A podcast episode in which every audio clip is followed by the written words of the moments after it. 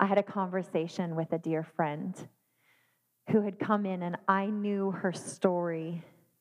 She is in the process of letting go of her aunt, a woman who raised her and who is currently letting go of life. Uh, she is battling a form of cancer that she will not win the fight. And I asked my friend, How are you doing? And how does Easter morning sit with you when you are so close to wanting resurrection for somebody so dear? And she spoke out of the wisdom of her moment. She said, This is what we do. We inhabit the angst that is both. She said, Even this morning, as I think about resurrection and I think about letting my aunt go and the death that she is facing, I trust that there is still resurrection for her, that there's resurrection for me. And so I will hold on to both. And I celebrate that this morning because God has given me the perspective to hold on to both. And so I'm just going to pray for us this morning because I think Mother's Day is one of those days. It is a both and day. So I'm going to ask Holy Spirit to come and just open up this space for us this morning as we embrace both. Holy Spirit, we acknowledge your presence here this morning. We acknowledge the goodness of the Comforter, the Spirit that stirs inside of us new life, that challenges us, and that calls us into a place that is a liminal space. It is a space that is in between. That it is in between the strong feelings that we hold, the grief that we hold, the hope that we hold, the faith that we desire to inhabit and don't always the love and the trust that sometimes seem out of reach, and the overwhelming goodness of you. So, here this morning, we ask that you would open up this space, that you would speak to our hearts, that our minds would be challenged, that we would be encouraged by your word to us this morning. And that as we are here together, that we would be encouraged by one another, that this is not an individual endeavor, but we come and we bring what we are and what we have going on. We meet you, and you are here in our midst, and you are a miracle worker. You have created this space, you have opened this up for us. And so we gladly step in. In Jesus' name, amen.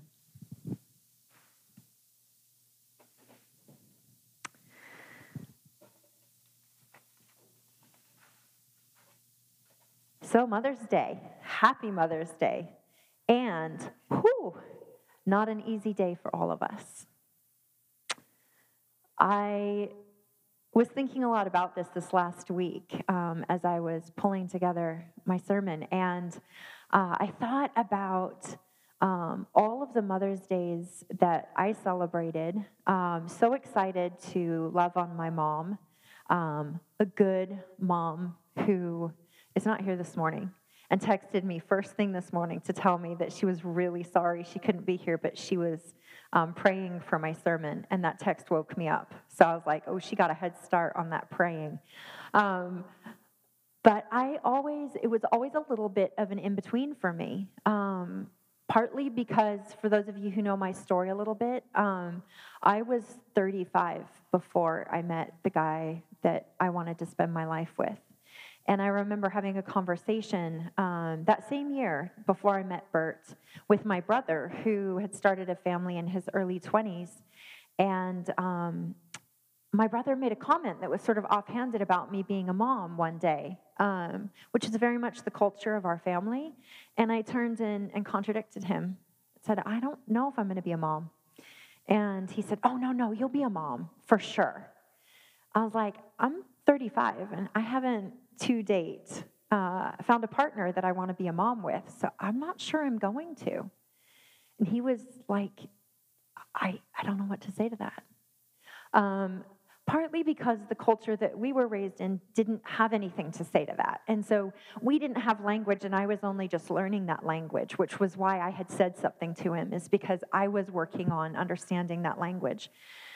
Um, but as somebody who had attended on Sundays and been to a lot of Mother's Day services, I often found that I was one of the ones who sat with those who were like me and weren't sure.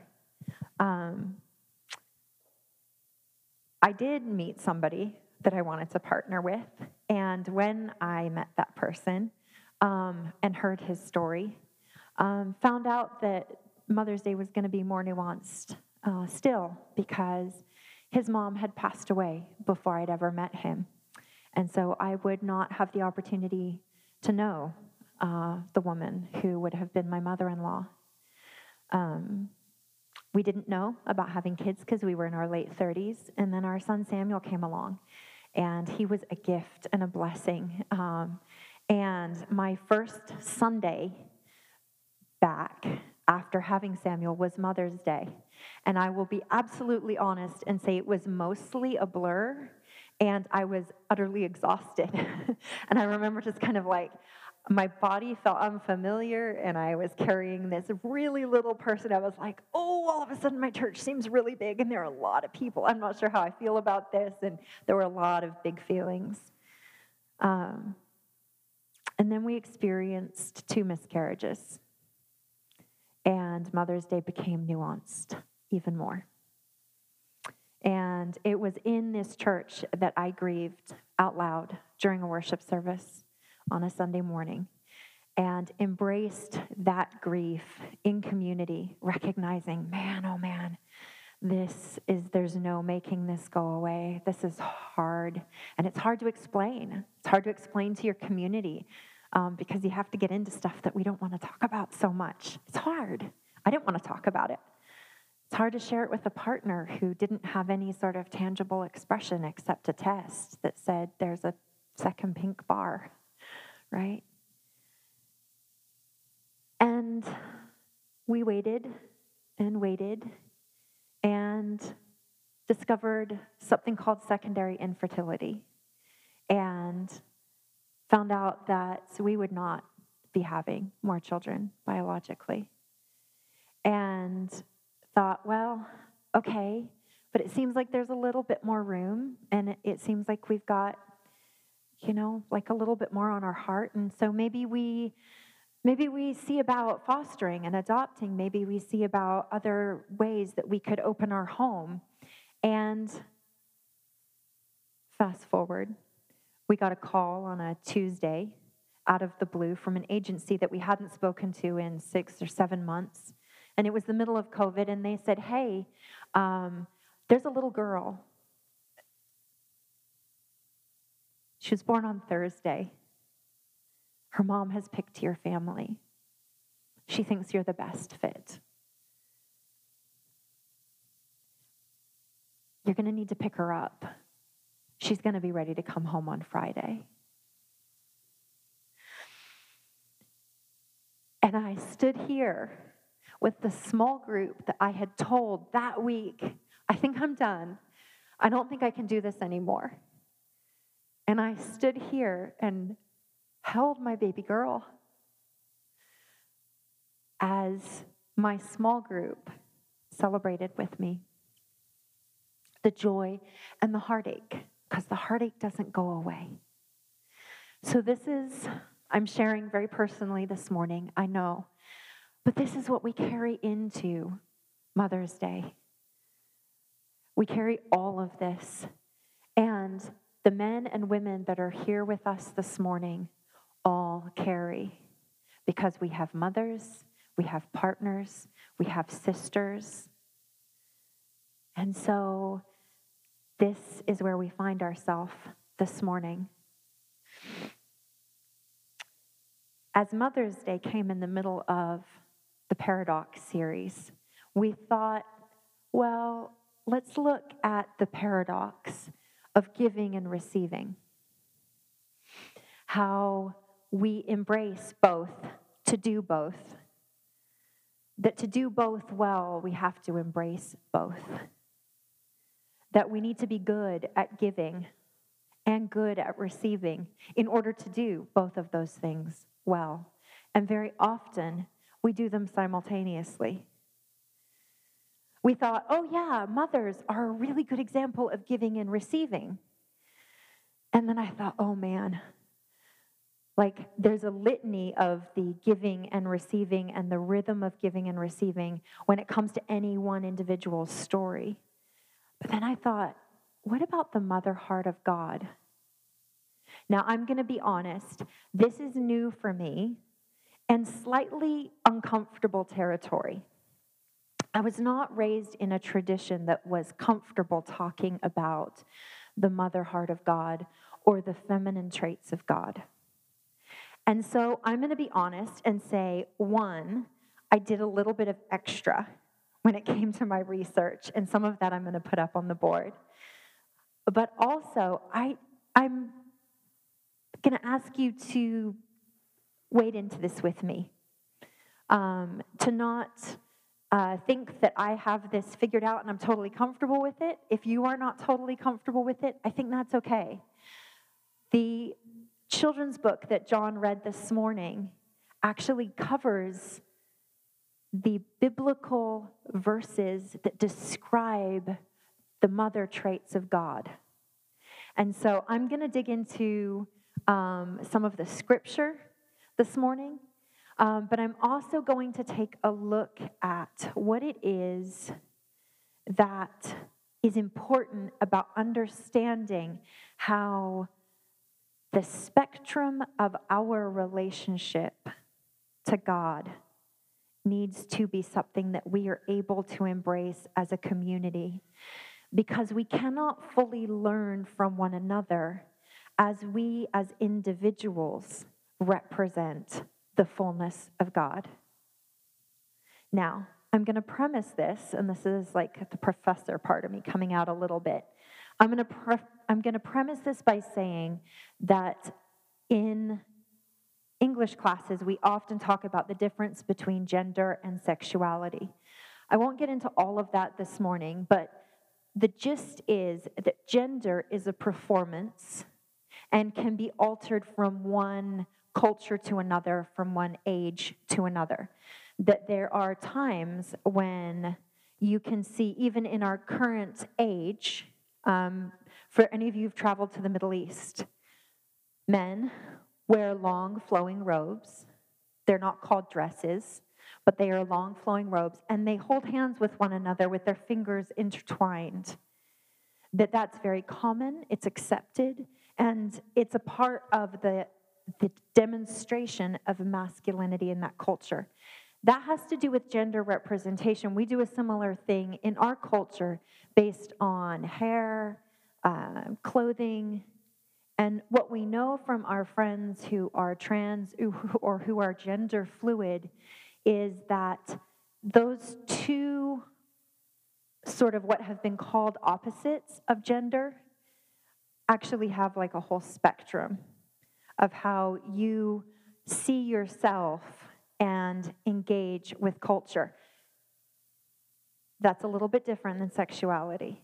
Okay, so again, we're not going to get into all of this, but I think it's important that part of what we're talking about are traits that are identified by an ancient culture as being more masculine traits or more feminine traits. So I want to be careful that we do identify that this is not necessarily what we understand in our culture as the spectrum of traits that we would ascribe to a person who identifies as a woman or a person who identifies as a man or the spectrum that falls between those two. Okay? All right. Scripture often identifies traits through naming. So we have names, and traits are ascribed to naming. God is all, entirely other, and as other is referred to as holy, set apart. in culture, we like to create God in our image. So when you go right back to Genesis and you identify that we are created in the image of God, we are created male and female in the image of God, both representing the full spectrum of the person of God. And then we also see, particularly in ancient culture, the deification of feminine and masculine, often in a very hyper sort of way. And if you look at any of the sort of ancient Mesopotamian gods, both the men and the women seem anatomically extreme, to say the least. Individuals created in our image, deities created in our image. God is not created in our image. We are created in God's image. And as individuals, we each, wherever we locate ourselves in our representation, we each represent God. So, what does that look like when most of what we see in Scripture is a reference to God as Father? A reference to God as He. Um, I will say honestly that for the most part, when I was growing up, um, I didn't struggle with it that much. Um, I grew up in a culture that was pretty authoritarian. Um, and if my dad were sitting here, he'd be nodding. You know, yeah, yeah. The guys led, right? The women loved and served the guys that led. And if you were going into ministry, you were mostly marrying somebody who was in full time ministry and supporting that ministry. Um, my mom teamed with my dad in their ministry together for 40 plus years, and that meant she counseled alongside him. She did work alongside him. She was a helpmeet in all kinds of ways, and we honored that in our family. From a young age, I identified that I had some kind of gift that had to do with teaching and speaking to people. And it was super awkward to try to figure out what do I do with that when I'm supposed to be the quieter version of the two. And I always thought in terms of two, always thought in terms of being married to somebody. And then that didn't happen. And I was in my 20s. I'm like, well, I mean, how long do I just kind of hang out waiting to do what I thought I was called to do? And that's when I started to really feel a nudge from the Spirit of God saying, hey, you got to go and just do the thing. So I did. Um, I had the opportunity to travel, to serve in a number of different locations. Um, and as I increasingly engaged um, what I felt that God had called me to do, I thought, okay, um, I think I'm going to have to press into these gifts that don't seem particularly feminine. At which point, God was like, Hey, are these for me or not? I was like, Oh, well, this is uncomfortable. I don't know what to do with that. Yes, yes, they are. They are from you.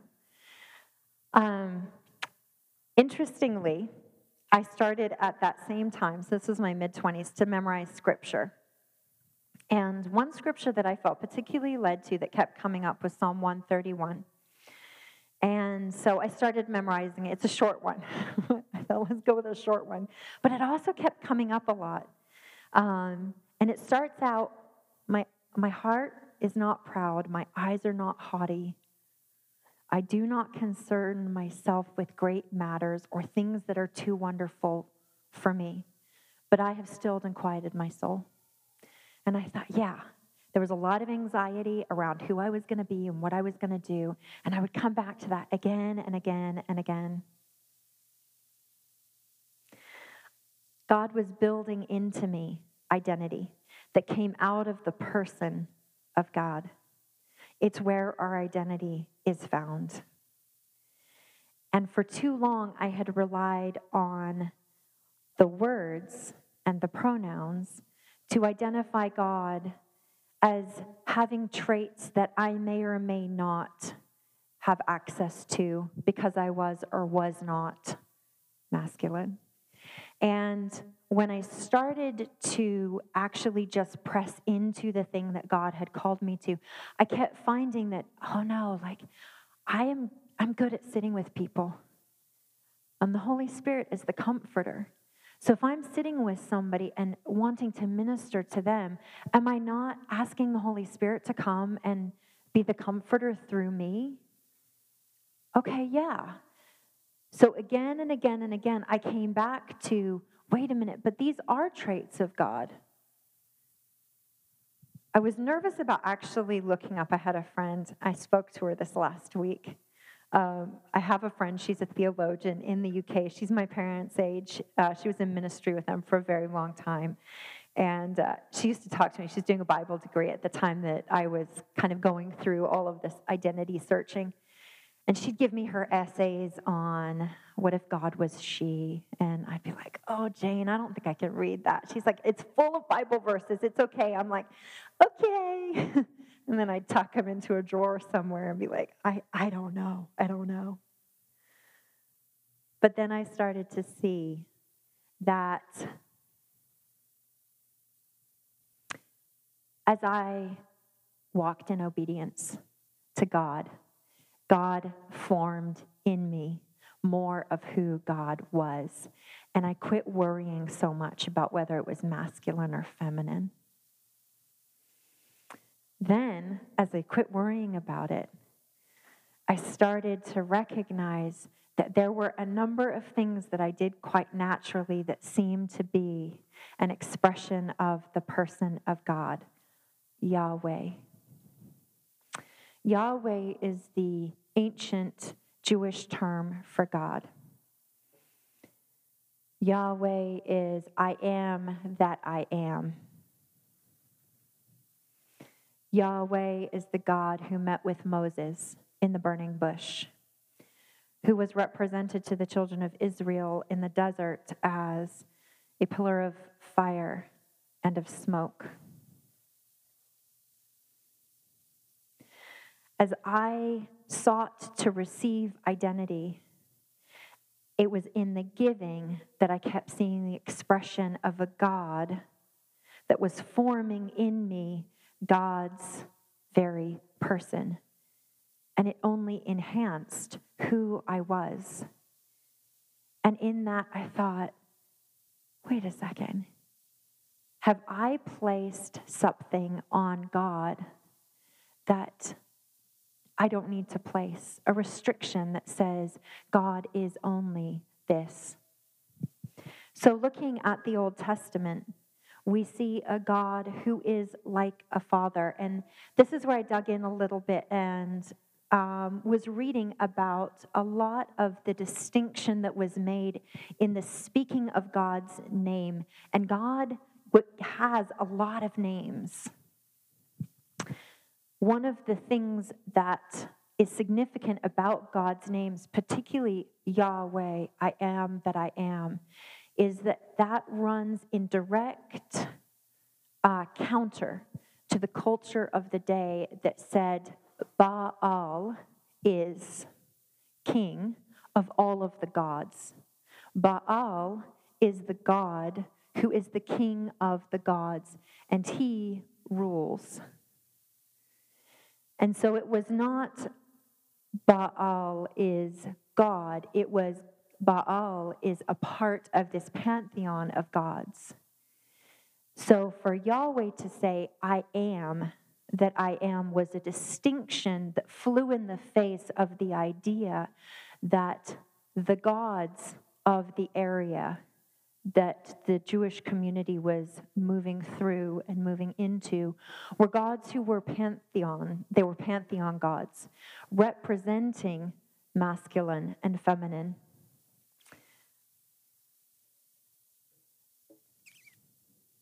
The given name of God in the Bible, this is from Jane Upchurch, a British theologian. The given name of God in the Bible, Yahweh, is a combination of both female and male grammatical endings. Yah is feminine, way is masculine. So Yahweh embodies both. Yahweh means the one who is, or I am, not Lord, which is what Baal means so often translated the following translated following the Jewish tradition that the name of God is too sacred to be spoken. So, very often, instead, the traits of God are spoken about. Of the many other names of God in the Old Testament, El Shaddai is interesting as Shad means female breast. So El Shaddai is the God who nourishes and provides.